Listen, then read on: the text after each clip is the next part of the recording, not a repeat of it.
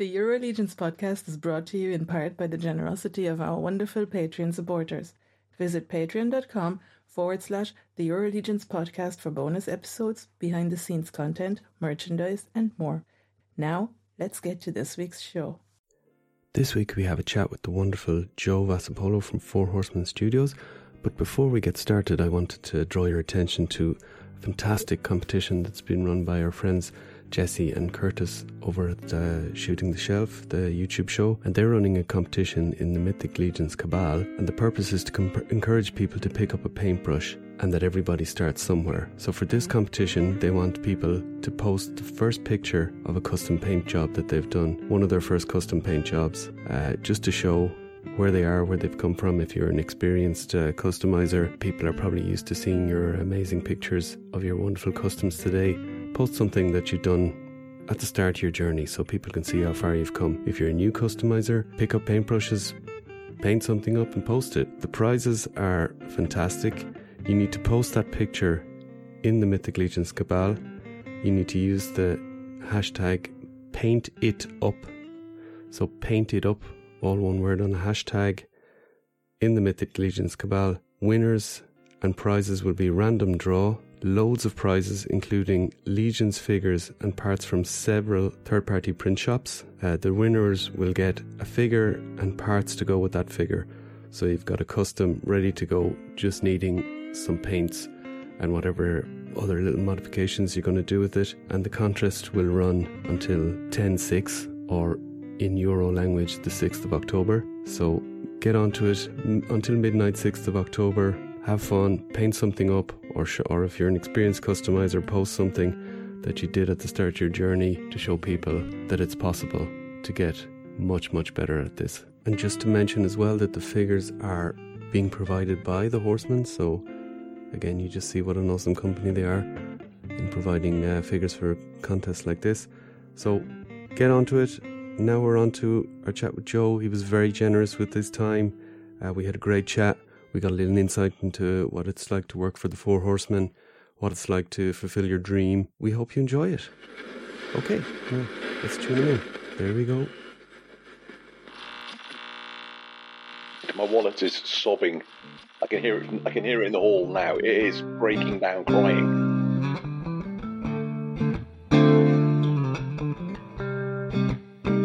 It turns out that Attila, the arrogant so and so, he's got a fake hammer. Oh, a fake? Yeah. Whoa. As I say, dick.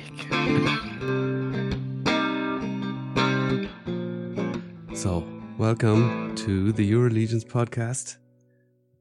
Continuing on our road to Legions Con. And this week, we have another special guest. They're all special guests here. But uh, this guy is a jack of all trades for the Four Horsemen.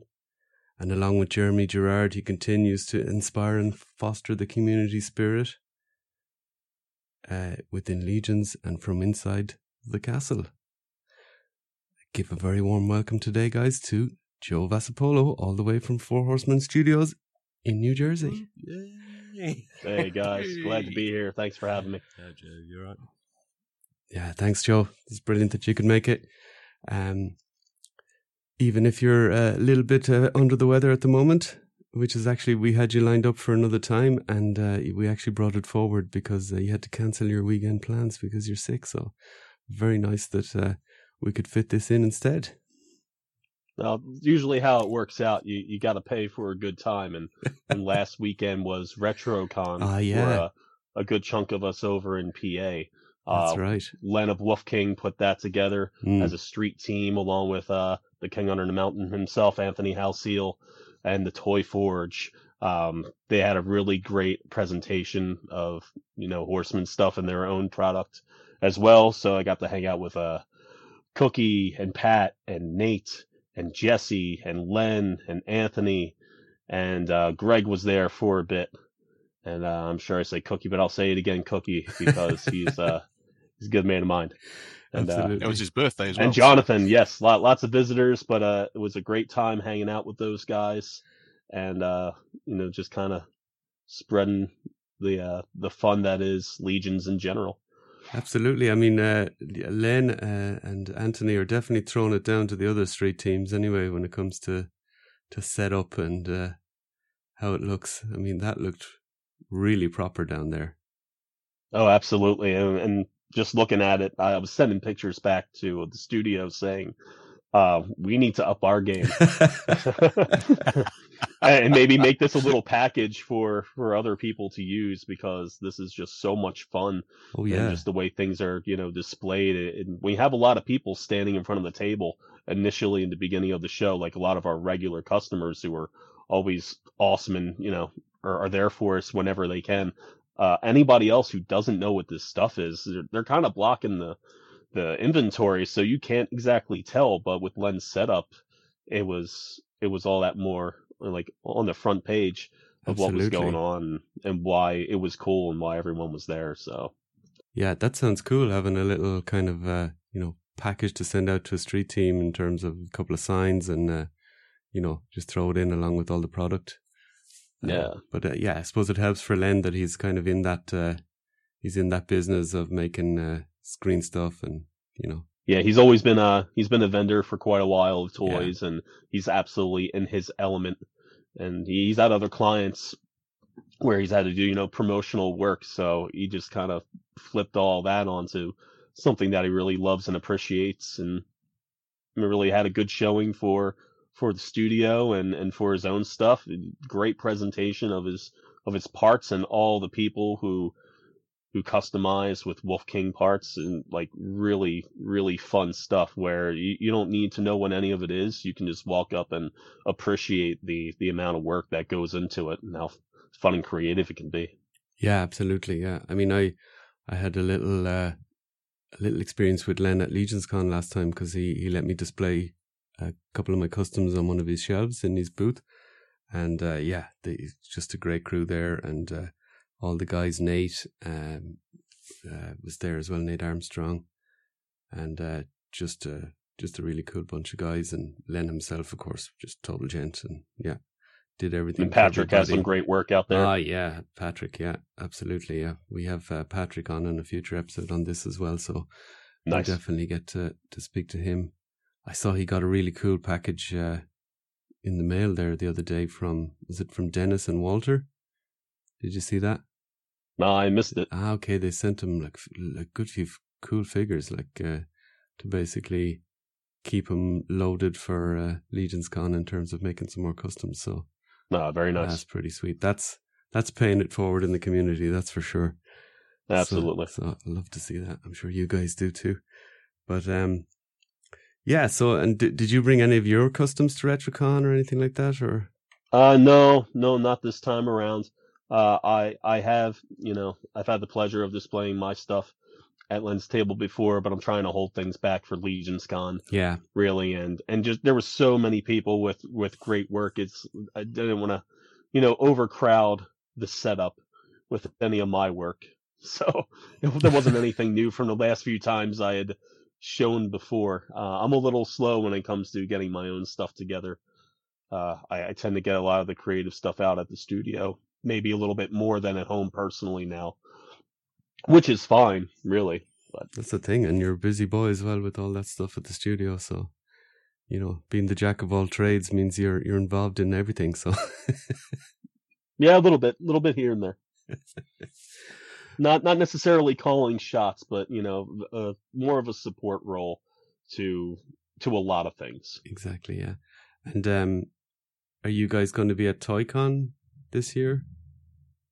ToyCon. Uh, we may have a street team there, but okay. I, I, think we may be skipping out on that one because it's it's around so much stuff going on. Yeah, and so the next big uh, event for you is Legion's Con then for the for the studio. Uh, a- actually, it's New York uh, Toy Fair. Oh, cool. Yeah, so we're going to have some uh, a little setup there. At that's uh, I think September 30th through October 3rd. So I'm a little bummed out. I just missed a whole week uh, at work of prep time for getting all that stuff ready. Uh, we know what we're doing. We have, you know, a, a decent setup ready. There's just some fine tuning that needs to be done. So uh, when I jump back into it on Monday, I'm, I'm going to be a busy bee for quite a while. Absolutely, I can imagine. And were you there last? Were you guys there last year at uh, New York Toy Fair? No. No. Okay, so there's there's something there's something going on, guys. Yeah. and that's a really big event as well, isn't it? York Yeah, Toy yeah. Fair? So good for the horsemen to get their presence in there. Right. Uh, they've they've done it many many times with other brands and their own brand. Uh, the the one I remember was I think Advent of Decay. Around that time, I remember watching from home. Cornboy did a little a little live stream on Cabal, just kind of showing off their display that now lives next to our lunch table. But um, yeah, that's the last time I remember them being there and them having a, a pretty decent presence. So at least with this, uh, there's going to be you know Figura Obscura to show and cosmic legions so it's just two more two more properties that are going to be pretty prominent on top of mythic it's really exciting I always got the message from Four Horsemen that if they were going to these big events like San Diego or New York or even Toy Fair itself, it was for a reason. And there was then a while there where they didn't go to those because they were doing their own thing, like with the G-Con, and and that was kind of fitting their needs. So exciting times, guys. There could be uh, there could be some stuff that uh, picks up here now because it's been. I mean, we have had the pre-order open for for the latest Cosmic Wave, which is awesome. But since that announcement, uh, things have been relatively quiet on the news front for you know within the normal cadence of stuff. So yeah, I think we're I think we're gonna Joe's smiling, so we'll say nothing. We don't want to get in trouble, but yeah, sounds exciting. That's for sure. it will be. Yeah. And you were at PowerCon as well, Joe, were you? oh yes. That was my that was my first time going there. Uh another great show. Uh val treats us really well. Uh, it was it was a larger space than last year from what i remember maybe double from what i had heard. Uh lots of you know great displays from other companies out there.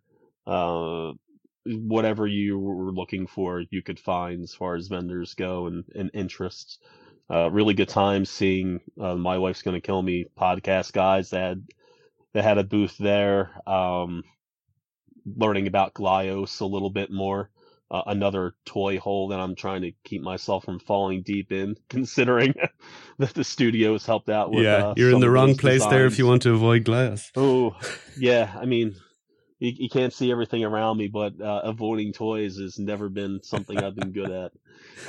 Yeah. so, homework, Yeah, trips, Rich has that problem as well. Yeah. swimming. in it. it's always wallet, space, and that's that's the two main problems for for Yeah. the toy yeah, collecting. but isn't? PowerCon was fantastic. Uh, Yeah. doing the the live reveal of uh, Mm. Cosmic Four.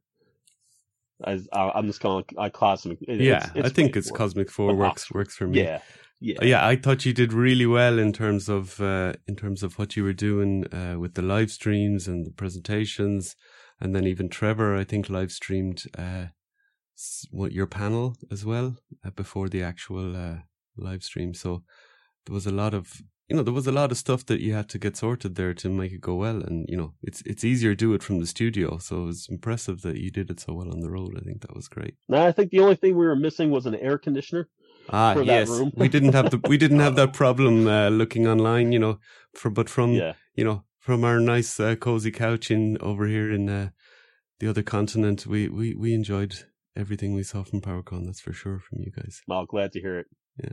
and again, that that's a lot of Jeremy, you know, being the uh, the ringmaster of that event, pulling everything together and lining stuff up. He's uh remarkably good at it, and really lucky to have him. Oh, for sure. It's it it's uh yeah. He plays to his strengths. You all play to your strengths. That's what makes you good. You know. I think that's uh, and you just have more people now that have uh, different strengths. So it's really working well. That's one of the neat things. Um, everybody knows what their job is for the most part at the studio, and and not that there's no direction, but so long as everybody does what they're capable of doing, what they know they have to do, uh, everything really tends to work itself out quite well. Absolutely. And yeah. and we enjoy what we do too. So it's it's feels like far less effort compared to some things I've had to do in the past for work. Uh, never wet work. No, days are over. But uh, no, really, every everybody like really appreciates like the situation they're Yeah. in and their role at the studio, and Yeah. everything plays out really nice for everyone. Yeah, I mean, I think the dream job is always something you enjoy. You know, if you if you can wake up in the morning and say I enjoy going to work, then that is the dream job. And most people don't really necessarily have that. They might have the odd day, but uh, yeah, if you can generally wake up and go right, can't wait to get into the the shop today. That's happy days, isn't it? Very happy days. Yeah, we're all, we're all the two my two colleagues here are just going, yeah, I wish. Having the occasional happy day would be good for me.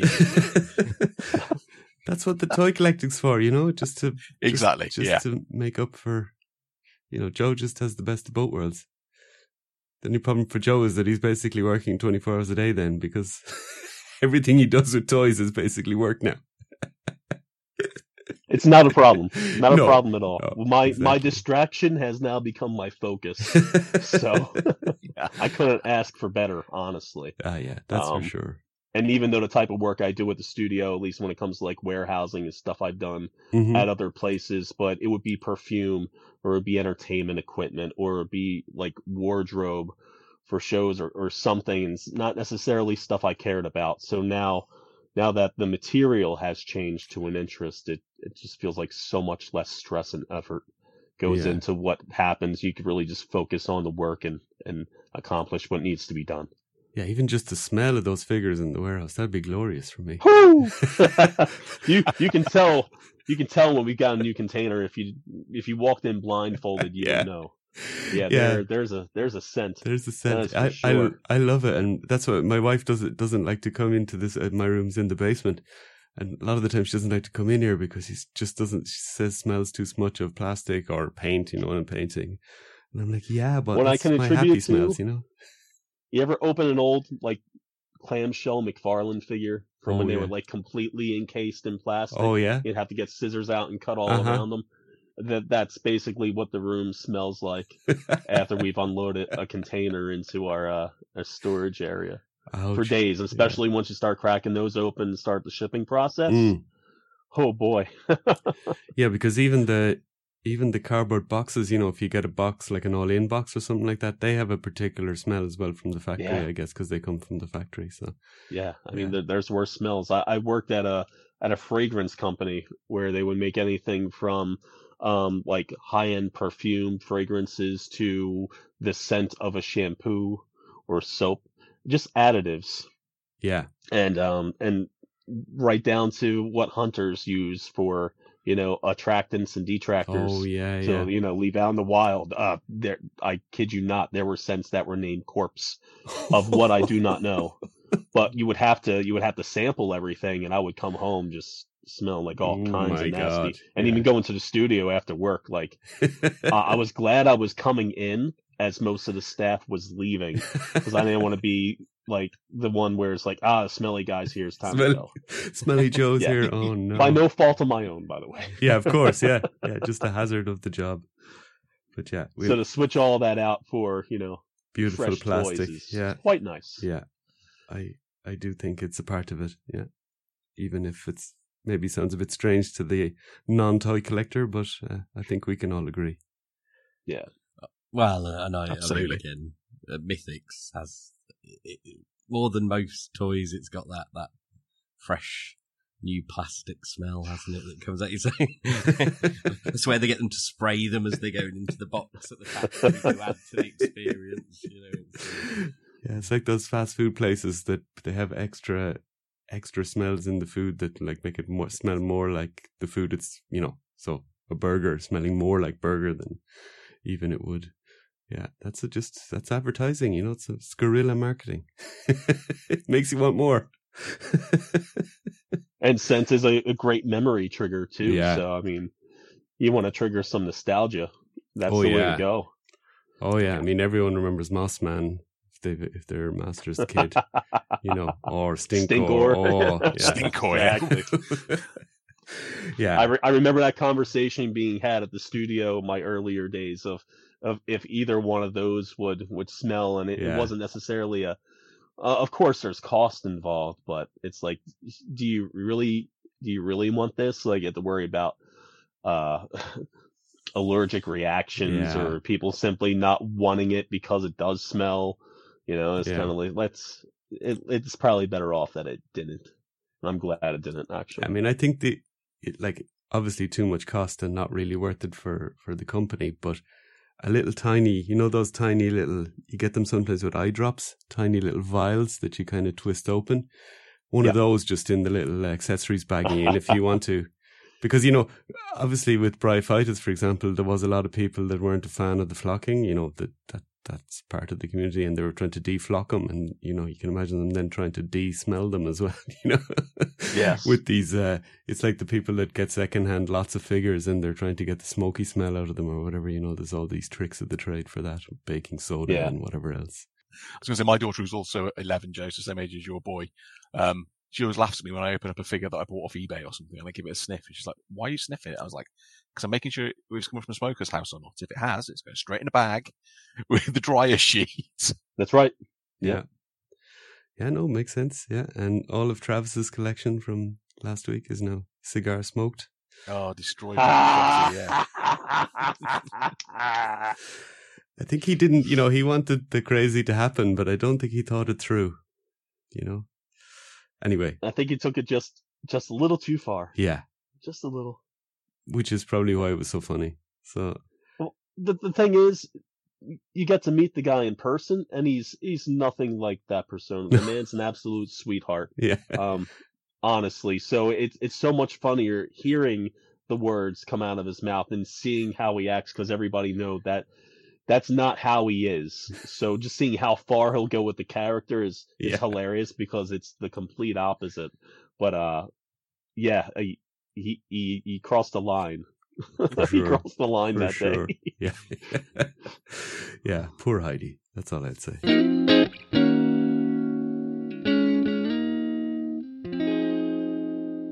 Uh, I don't think Joe's actually given us the story of um, how he got involved with the Horsemen. Uh, he's given us a bit of his like other job history, but not how it sort of happened and and how he's ended up where he is.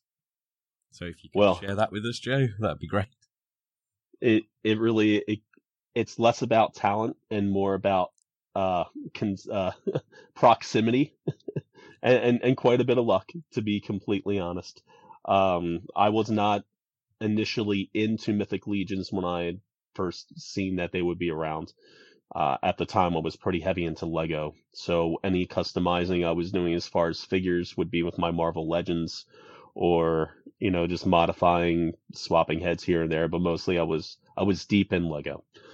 So i saw they were doing a lot of sword and sorcery characters. I'm like "Ah, i'm kind of messing with that now. I'm not going to mess with it too much. But after a while some of my friends started talking about it and i'm like you know what? I'll check it out uh, some of the earlier seventh kingdom figures the sculpts were fantastic the paint was fantastic it had all the watermarks of you know great four horsemen work but i remember the figures wouldn't hold up all that great. So I was a little hesitant to step into another line that was, for me at the time, very expensive and knowing that maybe they didn't hold together so well. So my first Mythic Legion I got off of eBay. I think it was the for the first uh Gorgo Aetherblade. Uh, I think it was complete too. But I picked that up and once I had it in hand, I was like, "Oh wow, these are built really well. They, you know, the fit of everything is great. Oh, they come apart. You can swap them like like Lego. Uh oh, this, this is a problem. So I got one. I started going from there, and I made a purchase off of one of their in stock sales off of their website early on. I remember they still had a lot of birds, and Otho was on there, and Silverhorn Centuries were on there. Uh, a lot of a lot, yeah, a terrific selection that nowadays like, good luck, good luck seeing that. So I ended up making an order, and when I got the box in, the the address it was shipped from was about a town over from where I was working. And I looked up the address, it was like 10 minutes away. I'm like, "Oh, that's that's funny, it's fantastic." I I didn't know that they were around really. I I heard that they were close by. It turned out their previous location was 10 minutes from where I lived and had moved 10 minutes away from where I'd worked years later. so next time uh, order time came around and they were saying, okay, we're ready to ship, I just sent them an email saying, hey, would I work a town over? Would you mind if I just came by to pick up my order? Is that something you do? If not, okay, not a problem. And they responded within the day and was like, yeah, sure. Like, let's set up a time. So, of course, that day came around and I expected just to knock on the door and then be like, oh, you're Joe. Here's your box. Thanks. Thanks for your order. Bye bye and uh, instead the door was answered by Eric Treadway. It's like, oh, Joe, hey, hey, thanks, thanks so much. Um, we really appreciate it. Uh, hey, I'm I'm kind of working on something right now. I'm like, oh, okay, I'll, I'll leave it to him. He goes, you, you want to come check it out? sure. and what I thought was going to be like uh, a two minute, like you know, park, grab and run, turned into a, a 20 minute like little tour of the studio and seeing what they had going on behind the scenes and it was amazing. I think at the time they were working on um he was hand sculpting Power Lords. Wow. Some of the the larger figures at the time and I was I was blown away by like really seeing the pieces that he had his hands on, like all the work that had gone into it. And I took a peek in CB's office and had all of his Mezco figures lined up and and then just had shelves and shelves of stuff that they had worked on over the years and I it, it really hit me. I knew about the Horsemen before, but seeing all the stuff on their shelves of what they had done over the years, I was like, "You did that? You did that? Oh, that's you too? Oh man!" Like, I I had no idea. I knew they did the DC Universe classics. I knew about you know Masters of the Universe 2000X. That that was troublesome for me because I was trying to get out of toys uh, I, you know, moved away and trying to save some money, and I've got real bills to pay, rent and car more uh, car payments and all this, and and then these things roll around and like, oh, I guess we're not stopping anytime soon. So it just kind of pulled me right back in. From there, I would uh pick up my orders from the studio every now and then. I'd show them a couple pictures. Hey, this is what I did with your figures. I painted it up to look like this and that and uh, you know, from there on, we stayed pretty friendly. Yeah, it's amazing. I mean, that kind of just explains like this is another reason why you know why do three guys in Europe end up doing a podcast dedicated to these toy lines because it's that type of company, you know, where okay they're bigger now than they were then, but even then they were just so humble to actually go right. This guy's a fan. He spent money. Don't know him from anyone, but he's a fan and he likes our figures, bring him in for 10 minutes just to show him around or 20 minutes. And, you know, next thing he's, you know, working for us a couple of years later and, uh, you know, one of our probably, you know, best known employees in the community, represents the brand, blah, blah, blah. You know, that's how it's done. That's all you need. I, all I you need to be is have a good attitude, I think. But yeah, sorry, right. Joe. Yeah, that certainly helps. But I remember walking out of there the, the first time, that one time, uh, was buzzing just like uh not not knowing what just happened because also the the building that they're in is connected to a prop shop where that's they right, make stuff yeah. for Broadway and TV and and that's the kind of work that I've been doing for years. So when that one building was everything I was doing professionally and what I love to do for fun all in one spot, it was like this strange nexus where I was like I I had never walked into a place for the first time, never felt more like I belonged there in a weird kind of way. Not that I could do anything to their level of skill at that time. And, and honestly, there's I'm probably one of the least talented people in that office to be honest. but um just just being in there and feeling like, wow, that was that's a really cool place with a lot of cool people. Yeah. That's for sure, yeah. I think you're doing yourself a disservice there, Joe. Oh yeah, totally. Yeah, yeah. We're just we all know how talented yeah, you are. Yeah, we let him be humble, but you know that's fine. no, but we had Bill last week. You know, just kind of telling us a bit of the behind the scenes, and you know, it's always the same. It's like you know it's true because everyone says it. It's not like it's not just you know a kind of somebody kind of trying to give a good impression. It's actually just true. That's just the way it is. You know. And yeah like with everything, I'm sure there's tough days. There's days when you're working too much and blah blah blah.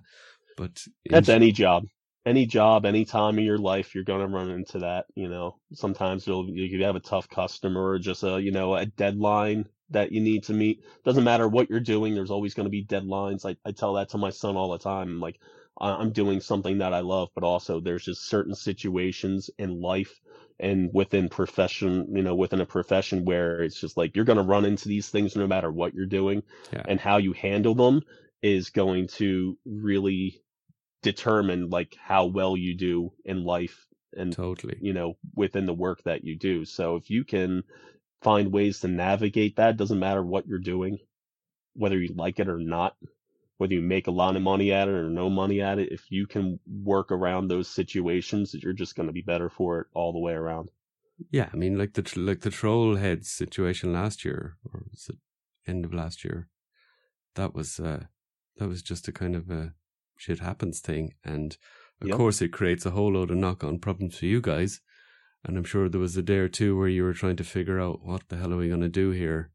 I mean, obviously you probably went straight back to the factory and said, right, make the heads, but then it's how do you work out the rest? And uh, you worked out the rest, you know. But it was a lot more work for that thing. You were just thinking, get in the boxes, ship them out, print the labels, ship them out, off they go. That's an easy one. And it turns out to be totally something else, you know.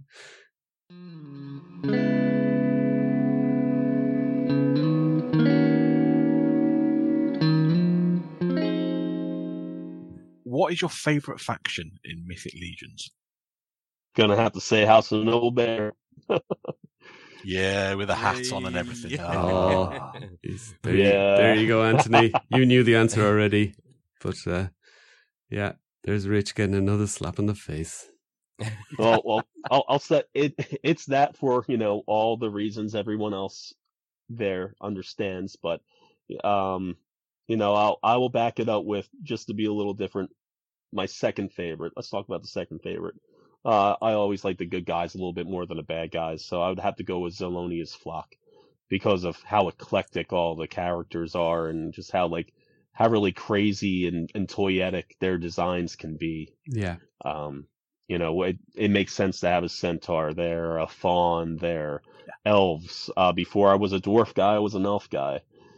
Uh, and then I this started to come in a little bit heavier, and this started to get a little bit bigger, and like our a dwarf guy now. And I've always been a, on the short side. yeah, Uh, you know, after my late teens, and stopped. Uh, I stopped growing around uh, seventh grade. But even then, I I was going to be a giant. I was like a head and a half above all my classmates. Oh, wow. They thought I was going to be a you know a monster, and I just never got any bigger. wow, so after a while, I started to feel like a dwarf. That's crazy. Well, my kids are quite tall, so maybe they'll stop. That, that might be good for the clothes budget at least.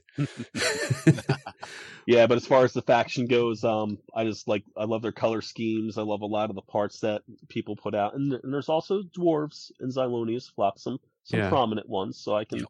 I can still you know tout my love for them as well.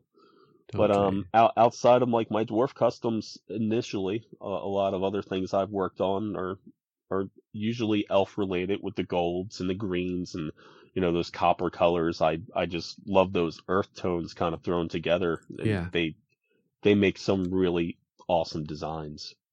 Well, they do indeed. Yeah, I mean, it's like with the with the game. The story behind the game is the kind of conflict between them and Arethyr.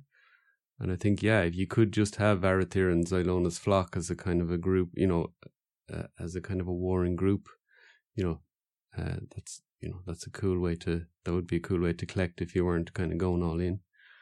Right. Yeah, so it's a and it kind of covers a lot of different builds. Yeah, you know, you got most. Oh, right. Of, you got most of the parts there, probably. I'd say, apart For from sure. a few heads and maybe most of the. I'd say most of the parts are in those two factions. You got everything yeah. from you know heavy armor units to you know just people wearing you know fabrics Yeah, you know wizards and just you know you got heavy units like the again the centaur you know you got your brutes and then you got your your old magic users like thistlethorn yeah, for Just sure. fun characters Fun character. Yeah. Okay, so semi-naked barbarians and tree-hugging hippies. Okay, there we go then, Joe. Thank you for that. Well, it's been I lovely live in having the Joe on the woods. show. I like camping. it, it seems it seems like my my my type of deal. Uh, we got some we got some mountains around here, so you know, I, and black bear. I we we have had black bear on the property, so I'm used to seeing them around Oh, too. wow. So Yes. Stay and away from my legions, black bear. Foxes and, and bobcats. Oh my. Oh, jeez. Be careful at uh, at intern for a day there, Rich.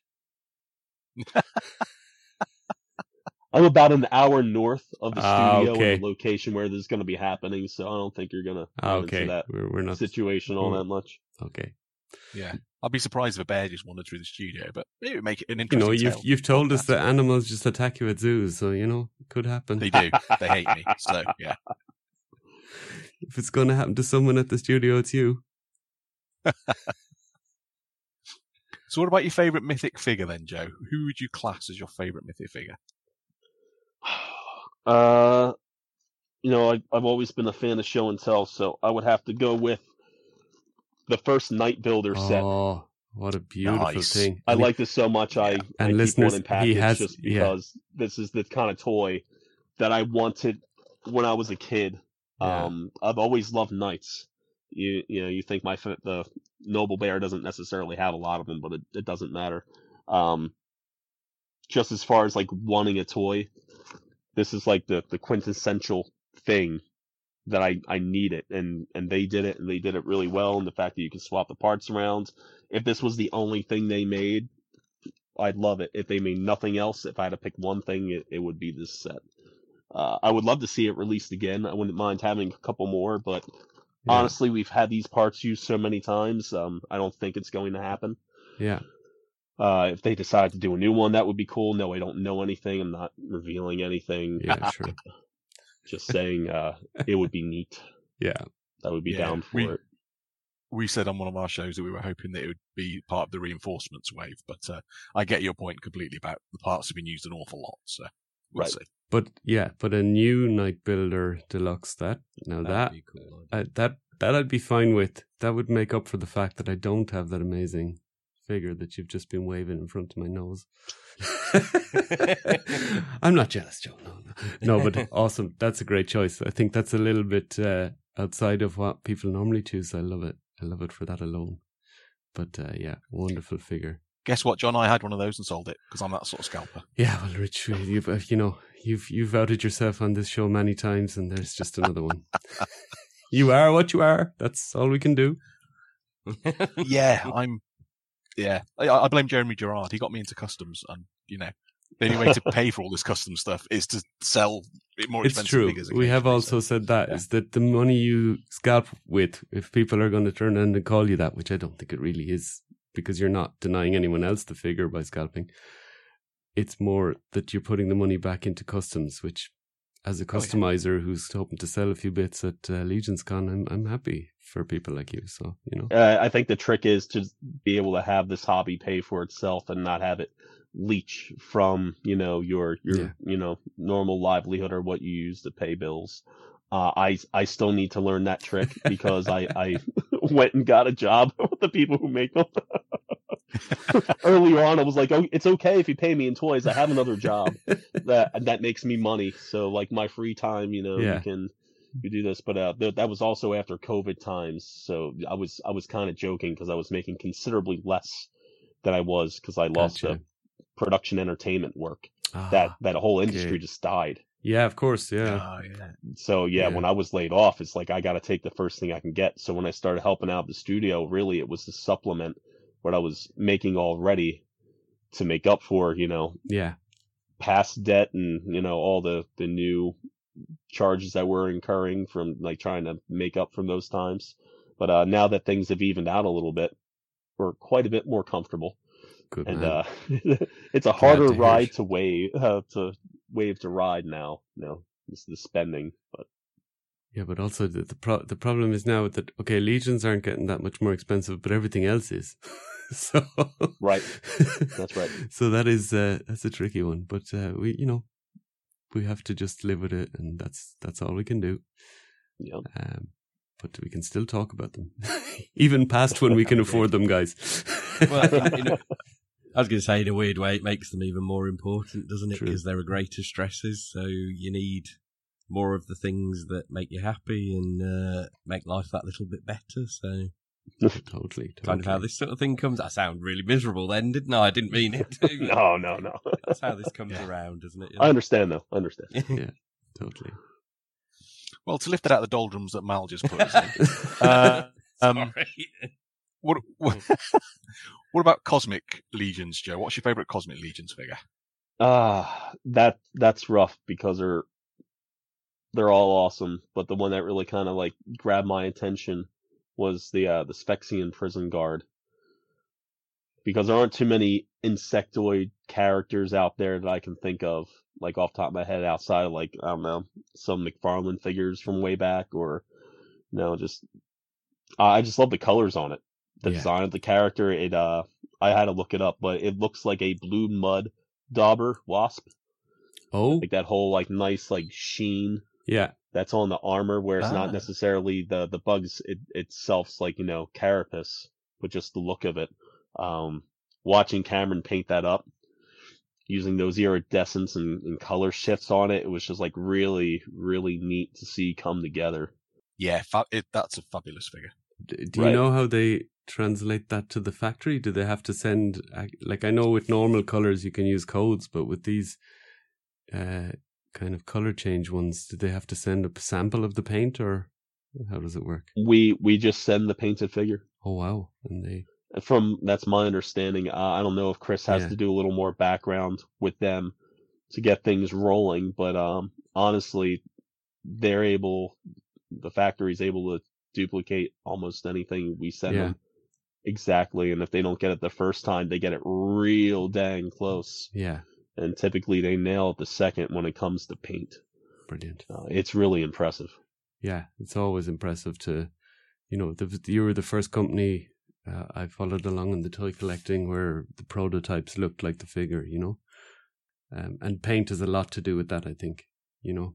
Well, something that's that I've heard multiple times is a really good paint job can can save a you know a not so good sculpt, but also a, a, a not a good paint job can really you know dilute mm-hmm. a really good sculpt, you know. So that's that's where you can save it and and really that's where the factories that we use are, are pretty strong in that department and they don't they don't let anything slide um, like when we get samples in if it's if it's not dead on we'll go back and say hey this needs a tweak here and there and and really we work hard to make sure that they are what we have shown we're not trying to you know you know get anything by anybody now of course yeah, sometimes things will come out a little different, but it's not intentional. You know, what is shown in the promos is exactly what we plan on putting out. And if it takes a little longer to make it happen, then I think everyone's all the better for it. Absolutely. And I like the security of that with Horsemen. You know, it's A, I trust the company, but B, I'm always going to pre order stuff because I know I'm going to get what you've shown. Whereas, you know, another line I collect, which will remain nameless, but I don't pre order from them anymore. It's when the stuff comes out. If it still looks like what they said it was going to do, then I'll buy them. That's a big part of the reputation that has, you know, gotten them to where they are now. And they understand it and they appreciate it. And, you know, and you, you can't ask for better when it comes to a business practice. Uh, you know, again, it's a bunch of humans doing this stuff. So is everything going to be perfect? No. No, but listen, when it, when it's when you get something, it's it's not to what you thought it was. We're we're not happy either, you know, and we take everything like that to heart takes what it takes. Yeah, incidentally, on the bug theme, uh, we had a dragonfly in the garden this past week. They are a cool color if you've ever seen dragonfly. Oh They're yeah, kind of a gr- it's almost green, kind of in, like a little bit greener than the the Sphexian guard, with the same kind of shimmer. Uh, and and the cool thing with them is they don't attack you, so bring mm, on the right. dragonflies. They're actually quite uh, friendly. They're not like a hornet or something where you'd have to run the other way. I was going to say, my daughter's birthday party two years ago, we had a dragonfly get in the house. You've never seen children or heard children scream as much. and I was trying to explain to them, although it was this massive six inch long bug, it was it wouldn't hurt them. Don't worry. And they were screaming, they were running. Oh. no, sit still, take it in. Nice experience here to flutter other wings. Yeah. Yeah. Yeah, my wife's talking to to like uh, the one in our garden like it's a like a pet cat or something. She's like, "Oh, hello, Mister Dragonfly," and I'm like, "Jesus!" And I had to had to Google and see do they do they hurt, and I'm like, "No, they don't attack." And I'm like, "Okay, I'm good. I'm done with it now." I was waiting for Mal to ask Joe what his six favourite cosmic figures are, but um, They're all but failing that, uh, it's a Legions con, Joe. Um, what are you not most looking forward to? But what are you really looking forward to at this year's Legions con? And I'm not asking for any spoilers about G-Con stuff or anything, but what are you what are you really looking forward Sure. to the con? Uh, I I love seeing everybody's work. You know, uh, it's tons and tons of Yeah. talented people in this community, and yes, I work for them, but I'm a fan first. So seeing what everyone else is doing and just the creativity it brings out of everyone is is exciting for me, and and that's one of the downsides, me personally, I have with the show overall because I have my own table. I'm not walking around so much checking out everyone else's work. So initially, like, uh, I, I need to do that after I'm done set up because I help the studio get their stuff together. I'm part of that team and then I'll do my own thing. And by then everyone else is, is done. So the first time I really got around to walking was, um, like Friday knight once the room was clear and Jeremy was still there and he's like, listen, you're the last one. So whatever. I walked that room just kind of getting a look at everything. And I, I remember walking by Giovanni Bly's table and just getting one view of one of these night helmets he had painted up of all the things, of all the beautiful faces he had painted and how smooth his applications were. There was just this one helmet where I, I took a picture of it and I, I don't think I'd ever spoken to him or texted him before and was like, Hey, Giovanni, it's Joe. Um, I need this thing in my life. I need this in my life. Like, you- can you put this aside? I'm like, I'll get it from you tomorrow. He's like, yo, no problem, man. I got you. So I checked in with him later, but you know, looking at his table, like, oh my god, such smooth applications. He's He, he's got some magic on his table. Um, not the single, just him out. There's tons of talent out there Yeah. That I just really appreciate seeing all that stuff. Um, and of course, a lot of people in the community where, you know, scrolling through the phone most of the time, you know, people buy Yeah. their work and a tiny little picture of their face. you know, you can only text back and forth so many times, but getting to actually have conversations like this with them about all the stuff that we love that, you know, 3D printers do and the studio does and just, you know, toys in general is is so much fun. And I can't believe it's like it's a it's a work related event. Yeah. oh yeah. That's that's crazy. Like I I have to be there. Oh, okay. And, and so is your uh, the stuff that you're going to have on display on your table? Is it going to be very much display, or will you be selling as well? it's it's always display first. I don't go there with the intent of selling anything. Um, I could be talked into it, and honestly, if, if someone sees something on the table and they want to, you know, say, "Hey, how much?" I'll need to sit there and actually think about it. I'm I'm horrible like that. Um, I don't I don't make things to sell. I make them because I I want them for myself. So if if I could be coaxed into it, sure. um, some things I can't sell because simply because I'm able to get things from the studio. Uh, it's just it's not allowed. Gotcha. So there's there's just times where it's like no, but if it's a 3D printed head that I painted up, sure, no problem. Um, maybe I'll be willing to let that go. Uh, depending on the parts, yes, maybe I could sell the whole figure, but the intent is not to sell. It's really just a show. And I'm even after last year, I was thinking maybe this will be the last year I even have a table because I'd rather walk around and see everyone else's work than show off my own. Really, because like I said, I, I make it for me. I don't Yeah. necessarily care what other people think of it. It, You it's know. understandable that uh, you would want to walk around, but I mean, I remember your table from last year, and it is just a table of awesome. so, Yeah. No, thank I'm you. Sure, I'm sure. Thank you. I'd Be really pleased to Yeah. see it. Can only echo year, that. so. It's a brilliant table. Yeah, Really absolutely. I And do quite need to learn how to bring that. There was a lot of stuff on your table last year. I remember looking at it going like, wow, that's a lot of figures. It, it was, I think I had like 68 characters all together, Whoa. and all of them had like some kind of additional paint application. It wasn't just pop and swap, and majority of them had like swapped out weapons from other lines, like like this guy here. Like this guy, like an old McFarlane helmet and a wrestler head, and this is off of uh, I I don't even know, like uh, I think some some uh Magic the Gathering figure, just and like fur, soft goods, stuff Yeah. like that. So it's more than just pop and swaps. I, I like to have paints on everything that I'm showing, and but yeah, I'm I mean, uh, I'm not just not all that big on showing my own stuff too much. I'd rather see everyone else's. Well, you'll be very welcome at our table.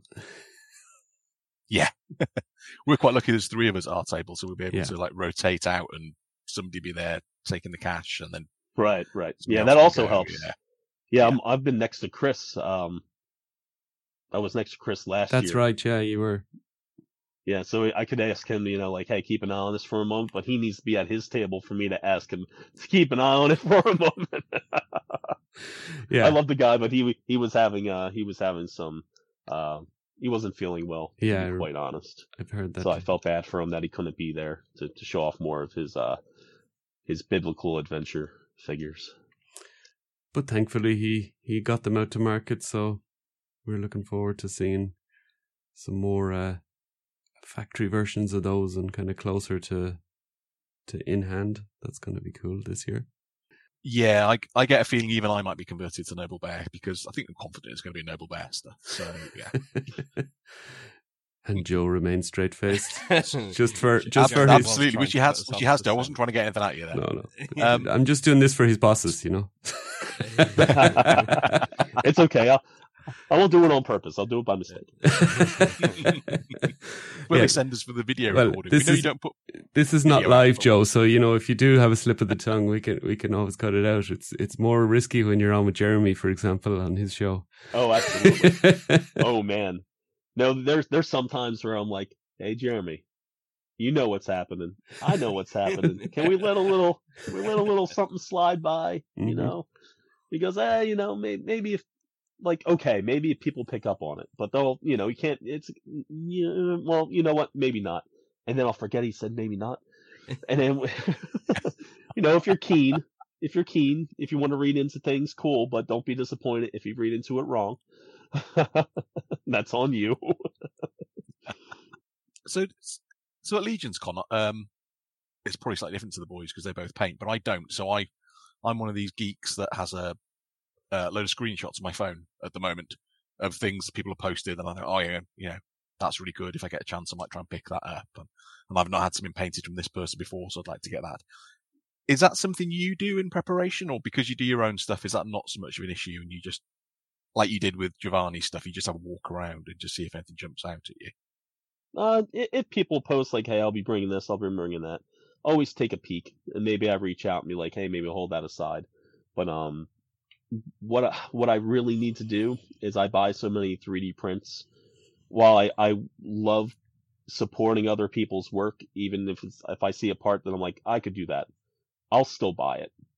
Um, that doesn't bother me. But I'm so behind on all the parts that I've bought over the years, years Yeah. that I, I I really need to focus on getting the full use out of what I have in stock as opposed to buying other people's stuff.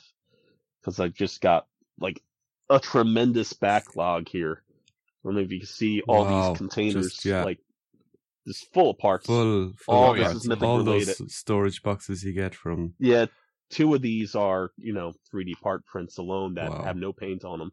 They're not even primed. Some are just I'll I'll get them in and I'll just sit there and I'll like watch TV and I'll clean them up, you know, and just get them ready for paint. Yeah, But um, I don't know. There's just so much good stuff out there. So much like the the work is great. It's hard to pick and choose some things.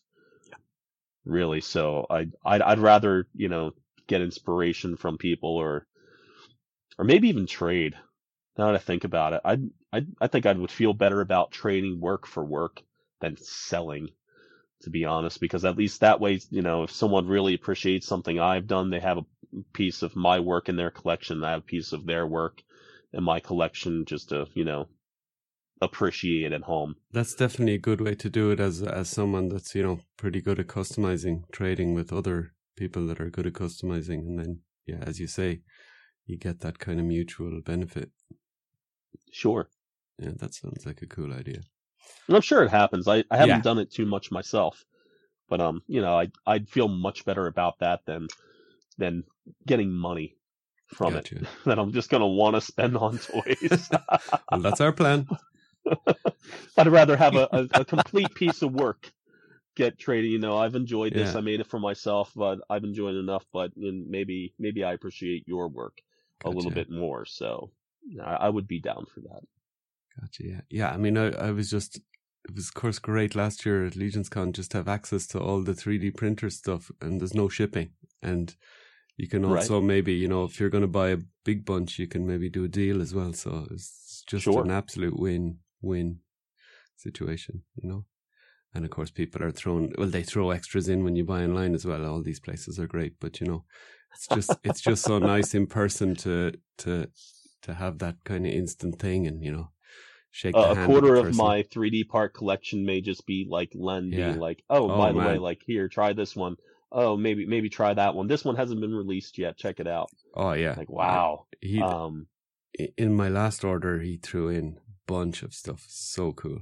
Yeah, yeah. so happy. I have Len to thank, you know, quite a bit for me also like being able to participate at the studio the way that I do.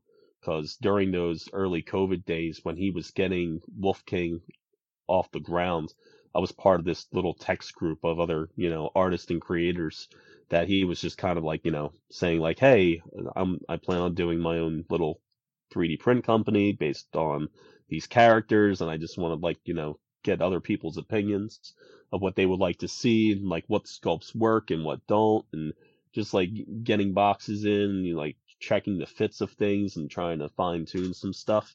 And I was able to paint up a bunch of uh weapons and a couple heads earlier on those days uh for them and and he helped me build up some confidence in what I was able to do and thinking like, oh, people would really like really want to buy my work. Is that that that's a thing?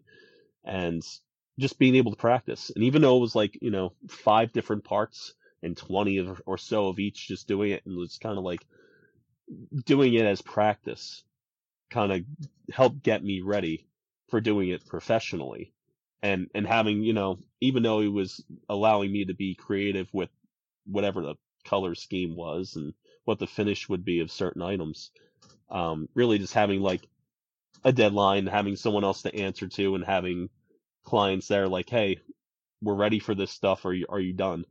Because at Yeah. the time i was i was quite crazy. I wasn't telling him at the time that i was helping out the studio but it wasn't at you know in the painting capacity. It was really just with shipping and warehousing stuff so i was like working for wolf king i was doing like three jobs at the time but um having him ask me to even be involved was was a real treat and i really appreciate that opportunity from him because it helped me get to where i am now That's amazing. Yeah, it, it's just that's the way it just should be. But you know, it, all, it sometimes it isn't like that. But brilliant that we have people in the community that do that. Yeah. So I, I'll admit now, I haven't seen the latest one that you and Jeremy did, Joe. But how much fun are those pop and swap shows the two of you do? They they just look amazing, and like, as somebody that likes to like pop and swap stuff myself, it's just just brilliant. the one of the, the last time I visited my mother-in-law, she's like, "How's work?" And I'm like, "It's great. I love it. I can't ask for better." She's like, "So tell me this: you spent three years in college to basically do what you were doing as a six-year-old for a living?" and I was like, "Yes, exactly." But I get so paid, doing mom. those pop and swaps are like my favorite part of like grade school show and tell it's like hey i have Yeah. all this cool stuff i'm gonna bring this thing in i'm gonna show everybody maybe most of you won't care but this is a situation where i get to share with people who do care and are looking forward to what it is and showing tell was like outside of art and gym was my favorite subject was my favorite task in school. So it, it, gives me an opportunity to to play with the stuff like really for the first time above you know even yes eric designs everything but he, he's creating the, the characters like as they are and doing the pop and swap is like seeing is like what they can be and trying to help other people understand the you know the technical aspects of how those parts will work together and just like get an idea for this and that and yes of course it it's a commercial for the Oh, stuff it's I- brilliant I, completely marketing. Yeah, yeah. understand that Totally, but, But that's really that's absolutely cool. But Right. But the, I I'm not seeing it from a viewpoint of like I want to make the studio more money. It's more it's really kind of selfish. It's like I want to physically see what this stuff looks like together, but I want to show everybody else too. I don't I don't want to hold it to myself. Yeah, but that's why that's why it works because the knows. the two year like little hmm. kids doing it, Yes.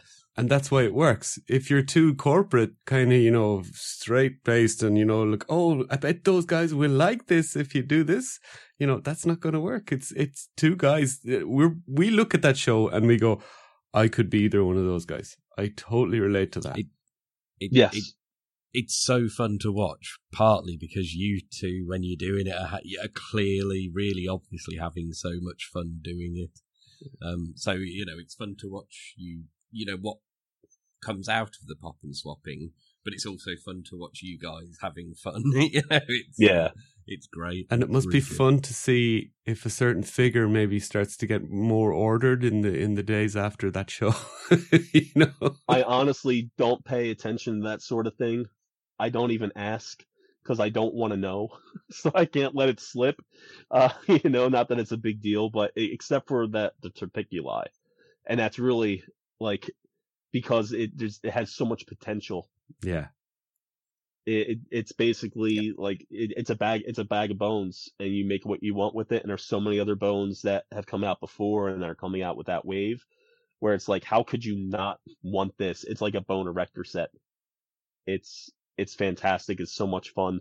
Uh, that that was the one thing that me and him were just like kind of like not subtly pushing at all, and knowing what was coming up the next wave. Where it's like people are going to be disappointed if they're like, yeah, but it only comes with two heads. So yeah. Heads back. like, oh, but yeah, but but but later you're gonna really appreciate it later. Like it's gonna it may be too late later. We want to get those numbers up. That was the one thing, but it wasn't you know so we make more money. yeah, It, it was so everyone can like appreciate what's coming and and really be able to you know. Well, it's really like like you guys said with with every figure with every wave, it it doesn't matter. But we want to answer those questions because we want to know those answers ourselves. And there's times where I'll figure out stuff on the fly, like, oh wait, look at this. You know, like the the scape back head on the troll. Like, I how did I not think of that? Someone brought it up, and I was like, oh dang. Now is that something I'm gonna do myself? Maybe not, but it's really cool to see. So to have playtime with so many other people is so much fun. So much fun. Yeah, and that definitely works as a live stream, obviously, because you get a lot of interaction, and that's uh, you know, people might say, "Oh, put that head on, you know, X or whatever," and you suddenly go, "Oh yeah, Is it terrifying doing it though? Uh, it can be a Because little obviously tricky. they're, they're pretty fragile. So yeah. Right, right. And most of the stuff I like I had like maybe in that in the last wave I painted one, two, I painted like seven pieces in the entire wave. Everything else is everyone else's work. It's three other painters' work.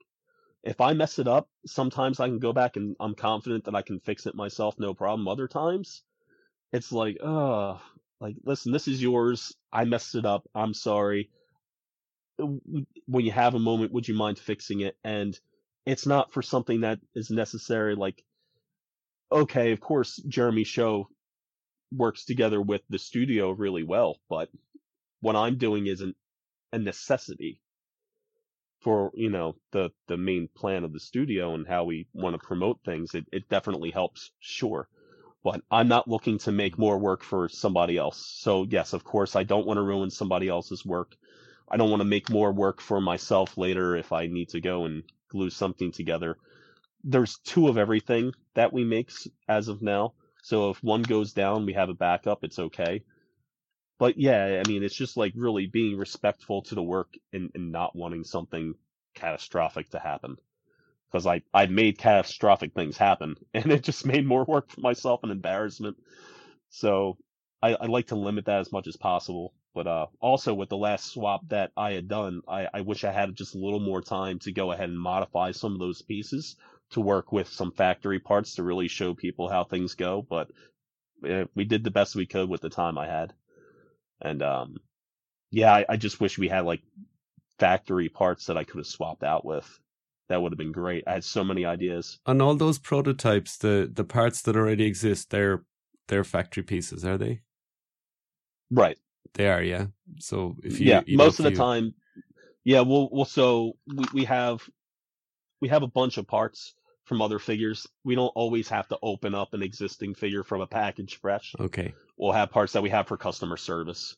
Uh, whether there's an issue with it or not, it's just backup pieces that we have, you know, for for replacement parts and for in-house use. Uh, in the back room where I have one of the desks that I'm at a little less often now, there's just cardboard boxes like A through D, uh, like F through S of like all the characters that have been made from like the first wave of Mythic down to now, and it's got like parts of almost almost Wow. every character that we need to pull from to make new characters. And as new designs pop up, we're using a lot more of the 3D prints and kind of moving away from older parts. Not to say that you won't ever see older parts used again, but it's obvious that every wave has majority of the time has additional parts and they're all going to be 3D printed when they're ours now. So um it, it's getting a little bit trickier to make those swaps happen, especially with those like big armor sets. All those 3D printed. Yeah. But so you don't have a batch of like, you know, like kind of test shot like pieces that the factory might send you or anything like that. It's always from existing figures that you repaint. Sometimes it, it, it all depends on where they are in the tooling process. Because, I mean, like they've said, and I know for sure, there's so many pieces that I have an injected factory piece made in the studio of that has not been seen on any figures that exist yet. And they, they mentioned it plenty of times, especially, uh, of course, I don't have any around, but the, uh, Xylonian guard helmet that existed way, way back when, um, like around the Arethyr days. It was in a background shot on a table, like they were holding up the the bog, go- uh, the Hellfire Goblin head up, and had had the, like the mouth open and the tongue hanging out, and on a table was that head. I was like, "Ooh, super excited see that! What's Yeah. that about? Where's that? When's that happening? What's that for? Huh? Uh huh. Well, what's going on there?"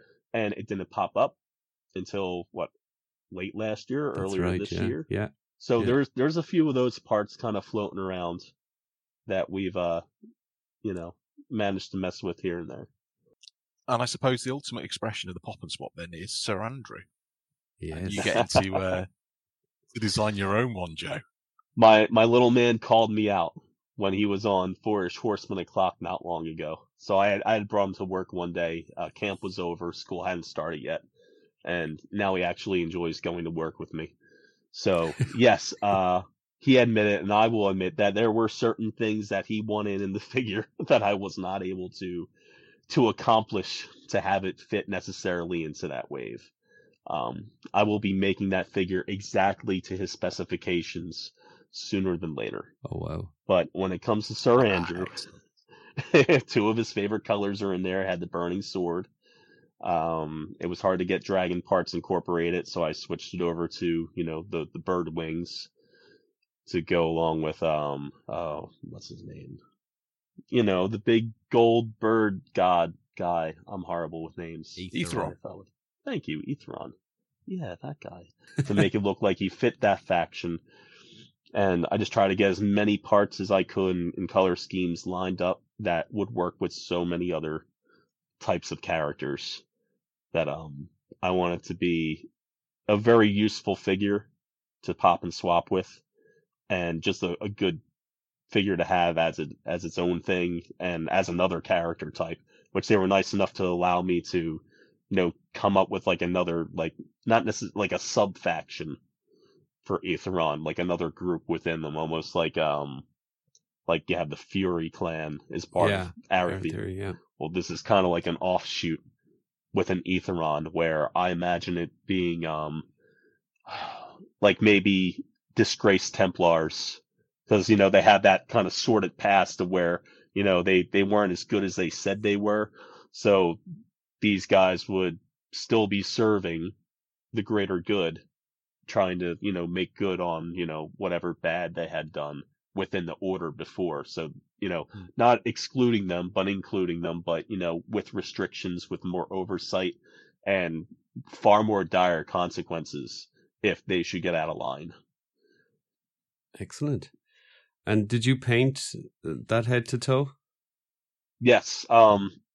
Yeah. So Eric called me in. I'm sure I mentioned this before, but Eric calls me into the office and he's like, "I want to talk about all the parts that we'll need for the next wave.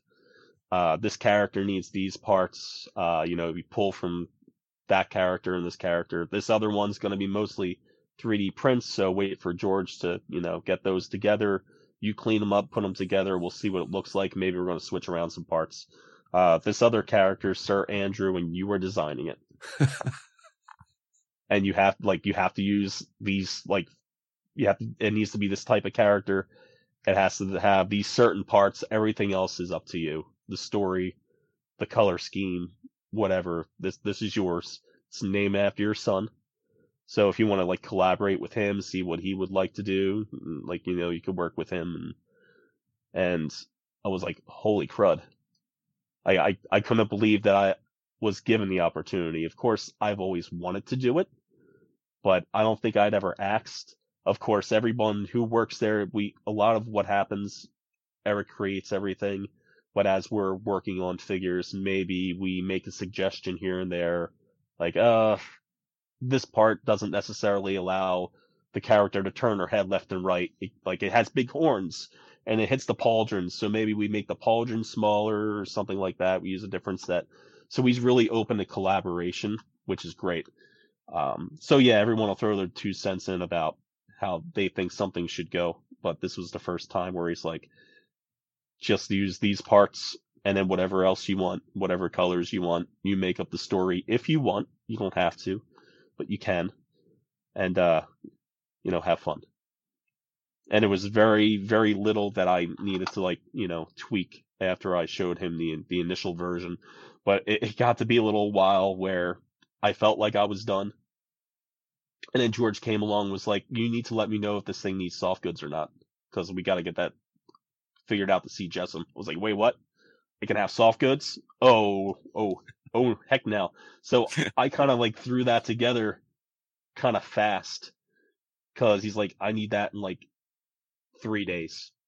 So I need to come up with a whole concept that would work for the character, that would work for the faction, that made sense, and that would be useful across, you know, for other characters. Because I hate to have a whole fodder bin of parts from a really great character that looks good as is, but then you use all the other parts and you're leaving like I don't know half of the figure behind, or you have to paint it up, or it just doesn't make sense anywhere else. So when I was thinking about those soft goods, I'm like, I want at least two to three other characters that it would make sense on as far as colors go and design goes. So I was really glad to see that, like intentionally, I wanted to work with Balam, one of our favorites.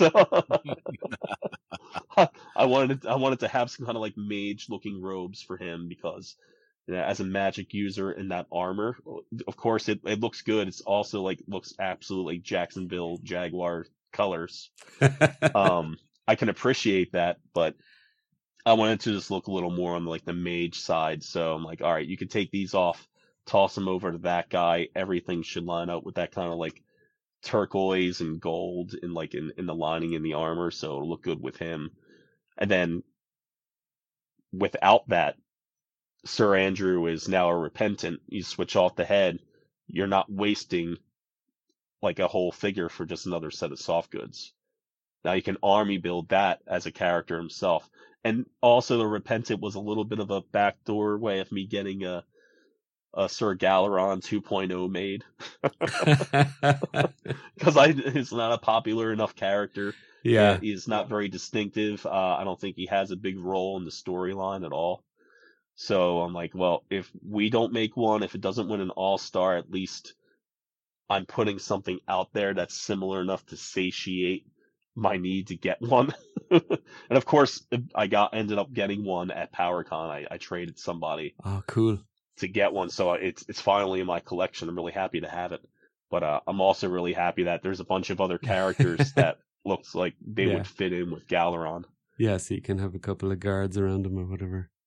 Sure, sure. Even Galeron, like maybe he'll end up if if he becomes more prominent in any storylines.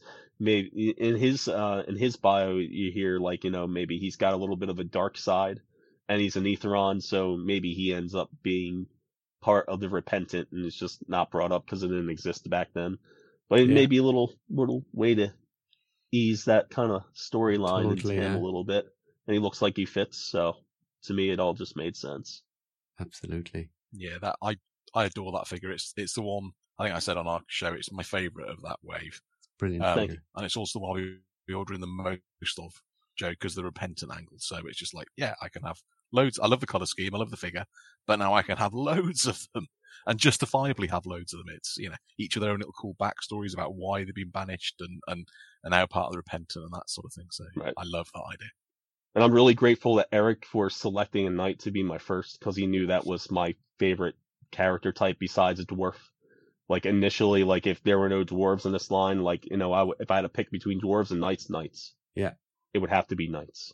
So the the fact that he picked that for me and the the sculpt of the armor, I just I just love everything about that. Uh, it, it it was really it was really a lot of fun to be able to do that and uh, I'm looking forward to having in hand. And if the first paint sample from the studio disappears uh, the day after it comes in, uh, I've got a good idea where it went.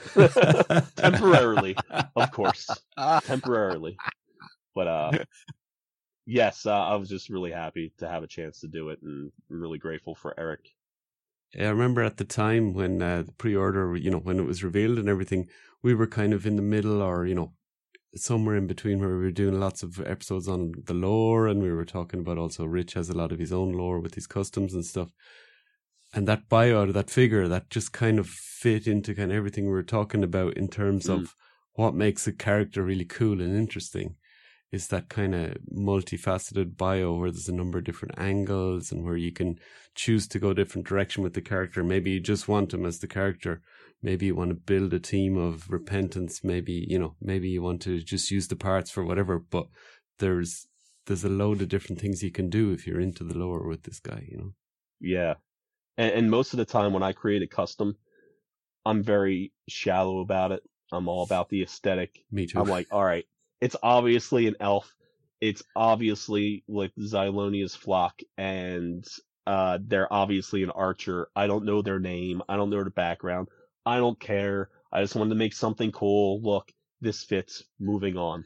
So with this, I I wrote like a three page story of this character and shared it with Jeremy. I'm like, this is where I'm at so far. He's like, dude, this is way too long. This needs to be cut down. I'm like, understood, understood.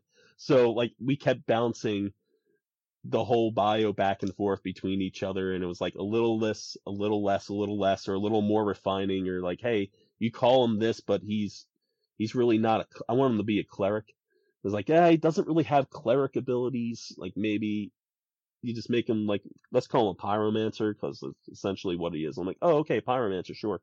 That works that, that makes all the sense in the world so yeah just like me and jeremy refining that is like listen on the package it's going to be smaller. Online maybe the bio will be a little bit longer but like we can't go this crazy.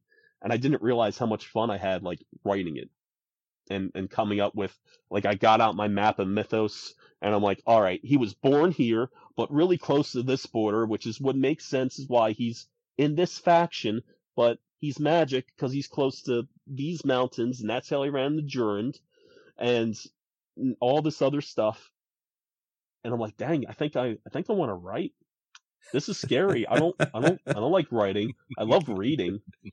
I, I read 20 something titles of comic books a month. There you go. So I'm all about the reading, but the writing, uh, not, not so much. But when I, when I was given the chance, I was like, oh, that was fun. I, I almost want to do more. So I don't know if that'll ever turn into anything, but we'll see where it goes. The, main advice always good writers answer. I've heard loads of writers over the years when people ask, uh, you know, how do I learn how to write? And they just say, read. You know? Yeah. So I think Yeah. it does make sense. And obviously, you know, you're not going to be perfect first time when you write something, but I think the more you read and the more styles you consume and the more, uh, you know, that you kind of have, you you just suddenly sit down with an, an idea and like your character, and suddenly stuff comes on the page and you're going, oh, I can do this. You know?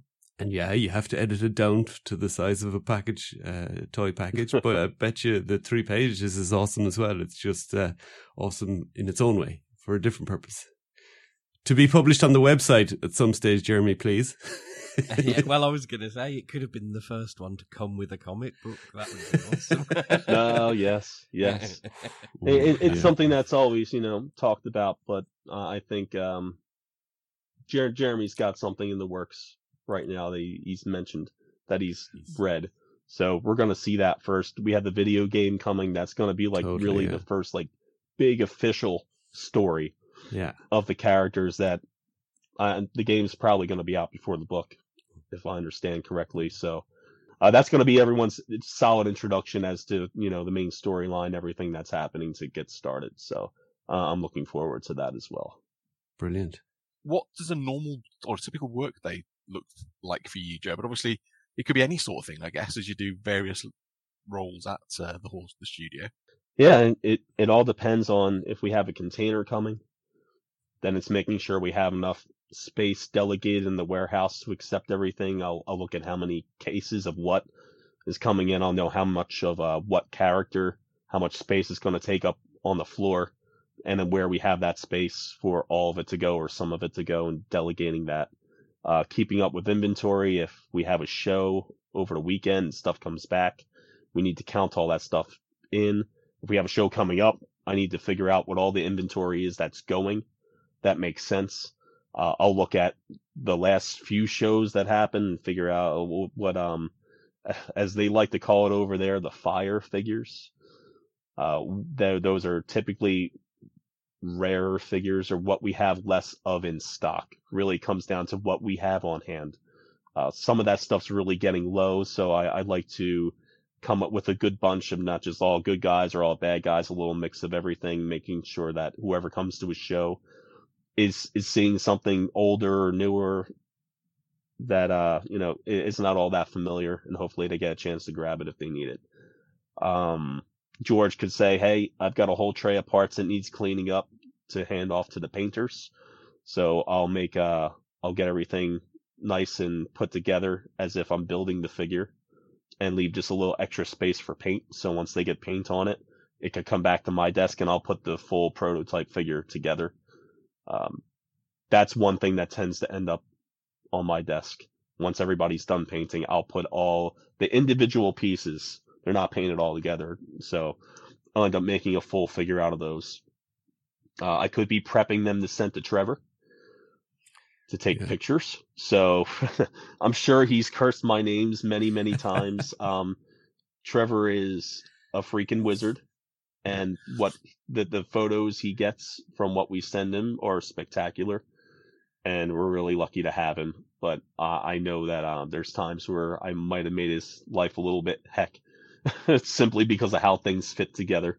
We're we're getting better at it. Um, I've actually asked that some prints files be changed so they have better retention in joints so stuff isn't falling over for him and he can put them in better poses as if I want to get him as close to the, the final figure articulation and mobility as I can before they make it out to him um, without him having to worry about breaking anything. So it's a kind of fine line to walk where it needs to be able to stay together but not break if he goes like to turn an ankle. He's not snapping that joint because that just slows him down. Uh, it happens and it's fine, whatever. So uh, we could have a shipping campaign where I need to make sure we have enough boxes uh, and figure out what size boxes are best for the inventory that we're shipping. Uh, I could have a paint project on a desk. We could be getting ready for an event. Yeah, I mean, I I don't always know what's going to happen in a day. That's amazing. You could be driving Yeah. up to Trevor to collect the dio to bring to Could be. Could Yeah, be. We Yeah, heard that, about that that. was that was almost two and a half hours. Wow. Uh, in traffic. That was that Oh. was from my home to his house, and it was awesome to get to see one his collection, Of course, yeah. incredible collection. Yeah. yeah. I mean, Because he has one sixth stuff as well, doesn't he? yeah, yeah, he does. It's it's freaking impressive. yeah. Um, he's got a, a lot of great works, other toy lines down there too. So it was cool to see, you know, what he's into, what he collects. It was awesome to see his setup, and it's amazing like the the shots that he gets out of what he's working with, it's really a tight space. If uh, I hope he doesn't mind me saying, but it it can get really kind of compact down there, and what he's sending us is again, it's incredible. It's really fun stuff. So I got to see him do a few of those shots, get that lined up. Then we wrapped everything up, and I brought it back to the studio and ended up. uh Did I bring that with me? I don't remember if I brought that with me to PowerCon. Ah, it doesn't matter. But anyway, yeah, I, I never, I never know what the day is gonna have. Sounds like fun though. For the Always. most part. It all sounds fun. It, it's the best kind of stress. yeah. really And it's like i i just i just grin and put my head down and roll at it knowing that i like i appreciate and enjoy everything that we're working towards and it's not like when i was in entertainment promotions i didn't care about the new clothing line launch from this designer or this new flavor of soda or you know budweiser brings you this country music concert i don't care um the what what I'm promoting, what all the blood, sweat, and tears goes into, I love. yeah. So, you know, like Yeah. this is the best tasting stress I've ever had. were, were you involved in the giant uh, Kurzog uh, last I year? got to help with that a Yeah. little bit. Yes. Um. So the handles for the weapons are old pieces of Christmas trees that I put at the back tree line of my yard. So we get a new tree, uh, a live tree every year. I just dump it out the tree line, so we have like a Christmas tree kind of graveyard Wow. situation. so I, I, I thought one day I'd fancy myself a, a wizard staff, so I cleaned up one of the the trunks of those trees and got everything like all sanded down and everything, Uh-huh. and and then years later never got around to finishing it. So when they're like, we need handles for weapons, I'm like, got it. Got- It's already sanded, and in my garage, it's all like smooth, and we ended up painting those up. So I helped make those uh the handles to both weapons. Um, Bill made the one with the skulls all together, and I made the uh that Morning Star mace. oh yeah, that was sweet. Yeah, we we and uh Bill uh, ended up finishing the paint job to that. I think at the end, I helped do some of the soft goods on the ogre, um, the leather around the belt. I helped apply those and some of the uh the 3D parts, and a little bit of paint touch up here and there.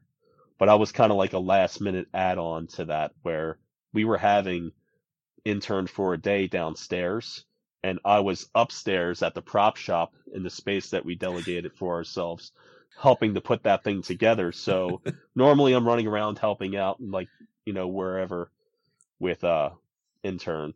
But that day it was like we, we were there kind of late getting that together. That was like the last push. And uh we have a, a new gentleman with us over the last year, Dan Danielle, who has a, a background in um movie effects Gotcha. and makeup and all that. He he's worked on superhero suits and props for all kinds of crazy stuff, horror films, um, you know, like blood gushing effects.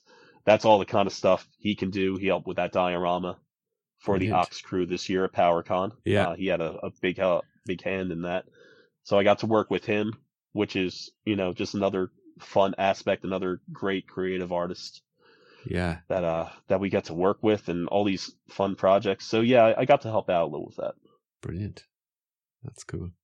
Well, hopefully you'll have time this year at intern that you can actually be in the front of house rather than in the back painting something last minute. I I've been No uh, guarantee. ever that's since high school used to being behind the scenes. No, pay no attention to the man behind the curtain. he has all the knowledge. Well, hopefully you'll be front house, Joe, and then I can sneak into your office with all those old parts. While no one's looking. we So, we yeah. typically keep that door closed through the day, and I put some bubble wrap on my side on the inside of the office, so you can look in there, but you're not really seeing much. Um, when we open up Bill's office to Trevor to do the photography demonstration, we take all of our you know current projects and and hide them back there. So that room, no no one who does not work for us should be in that room. It'll be under lock and key, Rich, right? Pr- pretty much. Yeah. Yeah. So I'm expecting that's- my that's phone to fun get taken off me at the door and everything. they should do, just for Rich. Everyone else is going around with their phone, and Rich is like, they took mine off me. it, it listen. If you run into something that you shouldn't see, that's on us. Yeah, true. But Not you don't say need, you should go dig it. No, but don't- on us. don't post it Yeah. though. You know, keep it for Yeah, no. yourself. I, yeah. I cannot wait for that. Cannot wait for the intern for a day. Um, yeah. I wasn't sure it was something that I, as much as, as good as it sounded, I wasn't sure it was something I'd be interested in. And as soon as David Williams asked me to be his plus one, I was like, yes, yes, I really want to do that, and I, I can't That's wait awesome. now. It's cool. It's it's also cool the way they it's done. I've- I mean, obviously everyone would like to go, so there has to be a lottery. But uh, that you can bring a buddy is great because then at least people, you know, there's people that are shy and they want to go, but they probably wouldn't go on their own. But if they can bring a friend, they'll go. So I like it. Yeah, it makes it a great experience. Yeah, oh for sure. So guys, have we anything else for Joe, or should we let him out of here? I, I was going to ask. Go on. Go on, one more, Matt. question. Oh yeah, It's bring it. the- I've got It's time. the, it's the question I asked Jeremy and then I forgot to ask Bill. It's the one of if money was no object and it didn't matter who had the copyright for it, if there was one IP of toy line that the Four Horsemen could get hold of and do what they do and do it the way they want to do it, what would you want them to do? Battle Beasts. There you go. Brilliant. It would have to be Battle Beast, and and not just I I- I forget the gentleman who was uh been making posting the customs now that we have the yeah, cosmic parts. there has been a couple Uh, those ones. are those are fantastic customs. I, I I love everything he's been doing. Jeremy put one out. Uh, just looking at what the studio can do as far as animals and technology goes, I I think we're right there. I would love to see us do some sort of battle beast. Oh yeah, six inch battle beast line or you know mythic legion scale battle beast line. They don't necessarily even need to be able to swap. It'd be cool if they could. Yeah, Um, some of the color combinations may not make sense if you're trying to do a true to the original line. Um, I forget what company had the rights to do them, but I remember they had a really, a really short run of some of those characters where they were kind of, um, a little bit bigger than like Lego minifigures oh yeah, you couldn't really swap the parts around. Like those, those were neat designs, but they didn't feel all that technical. yeah. You know, like big bulky um, armor on them. Uh, I think the studio would just have an absolute blast with those. And, and what would you have? Would you have the holographic like sticker on the front, or would you do it so it's that one that you could see through and the? Uh, Oh, the laser type. Yeah, Uh, why not both? fair enough. why Yeah, not both? True. Yeah, I'm sure you could figure out some something within the storyline to make it happen, or just have interchangeable parts where uh, we seem quite good at it, where things can be modular, and you just you know originally comes out like this, and maybe have an expansion pack to make them the other way. I mean, either either way would be good, but I love, um, I love Eric's animal designs, so Yeah. I, I know that we would absolutely be able to get the the right anatomy and you know textures of fur and scale and and flesh in there. Uh, I, know they could pull it off, and even what Cornboy could do when they would have any kind of like you know mechanisms or technology involved back uh, when they were doing the McFarlane figures. There's those big bulky pieces. I I think that would be the perfect IP for us to get our hands on. Awesome. Yeah. Well, you never know. One day. Joe, Joe's just doing his very stoic, not going to let anything on face. Then for that's I, I know nothing on the works. Um, during during PowerCon, uh, I did get to meet some of the gentlemen who uh, basically founded Glyos Ah, and keep it going. And like I said, I'm I'm horrible with names, and I, I asked their forgiveness, but they have a, a similar kind of toy line where they're basically making Battle beasts like characters.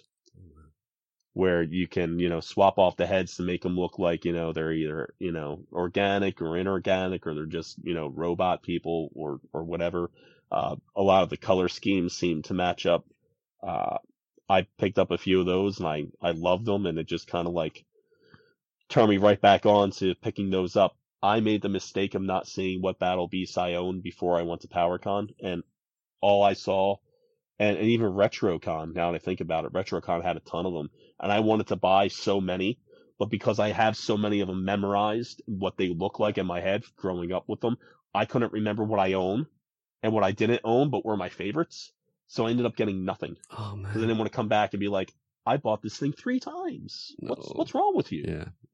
You know, so I gotta get that. I gotta get that list made. Maybe keep a little file on my phone. Yeah. little pictures. Rich of will do "All right, you spreadsheet." these. You need those. Yes. Yes. Exactly.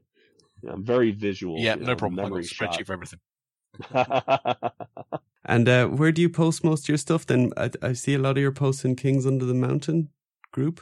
Uh, every now and then I'll, Yeah. I'll let one slide on there. And if I feel like I have something that I'm like really super proud of or happy and like, eh, I haven't seen anybody really do something like this, I'll throw it up on the Cabal. Um, I don't have an Instagram really. I think maybe four or five pictures on there. Um, I'm, I'm sure Bill is pissed at me to this day, Mr. Mancuso, that I haven't started a legit Instagram. He, he's been getting on me for years. Like, you need to start one. You need to have one. You need to have one. I, doesn't matter what you're trying to do with it. Like, show your Yeah. work. Yeah. And I just don't. so maybe, maybe one day I'll, I'll get it together. I'll just Uh, you should. put Yeah. hundreds of pictures up there of, of stuff that's just been sitting on my shelf for the last, oh God, how many years? It's almost 10 years. Wow. Oh, we're getting close. These, all right, let's say for the last six years Brilliant. of, of work that I've done with, with Mythic Legions and soon to do with Cosmic Legions. Yeah. Um, yeah, I don't know. If I have something cool, I'll throw on Cabal. Very cool. Well, that's where you can find uh, Joe's stuff. So look him up, Joe Vasapollo, on those groups. Uh, you'll find it. I did look up his Instagram to see what I could talk about there with him, but uh, as he said, there wasn't much. So we'll have to uh, get back onto Bill to get him to get it back onto Joe and keep an eye on him every day until he does it. so, thanks very much for joining us, Joe. This was an absolutely amazing chat. Uh, thanks oh, for I giving loved up it. your Thanks time for having me, guys. Really appreciate it. and uh, I think your story is amazing. It's just full circle from that guy that he's into the stuff. He orders his box uh, of legions. He calls around to the four horsemen because he realizes they're close by to collect his box.